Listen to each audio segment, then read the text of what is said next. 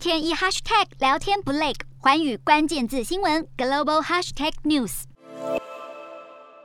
广州机场大厅有许多家属和同事等着接机，但等到的却是飞机不幸坠毁的消息。东方航空这架失事客机机型是波音七三七，机龄只有六年八个月，并非先前接连发生事故的波音七三七 MAX。波音七三七 MAX 因为问题频传而遭到各国停飞之后，航空公司更加广泛使用波音七三七来填补七三七 MAX 的空缺。这起空难发生后，波音和东方航空股价也双双重挫，波音跌幅一度高达百分之七点八，最后收跌百分之三点五九。东航美股也一度重挫超过百分之七点七，而东航失事也让中国十二年飞安零事故破功。中国近年两起重大坠机意外都刚好是在刚起飞或者是即将降落时发生，造成惨重死伤。而东航这一起失事事件确切原因仍有待找到黑盒子，才能进一步调查，给家属一个交代。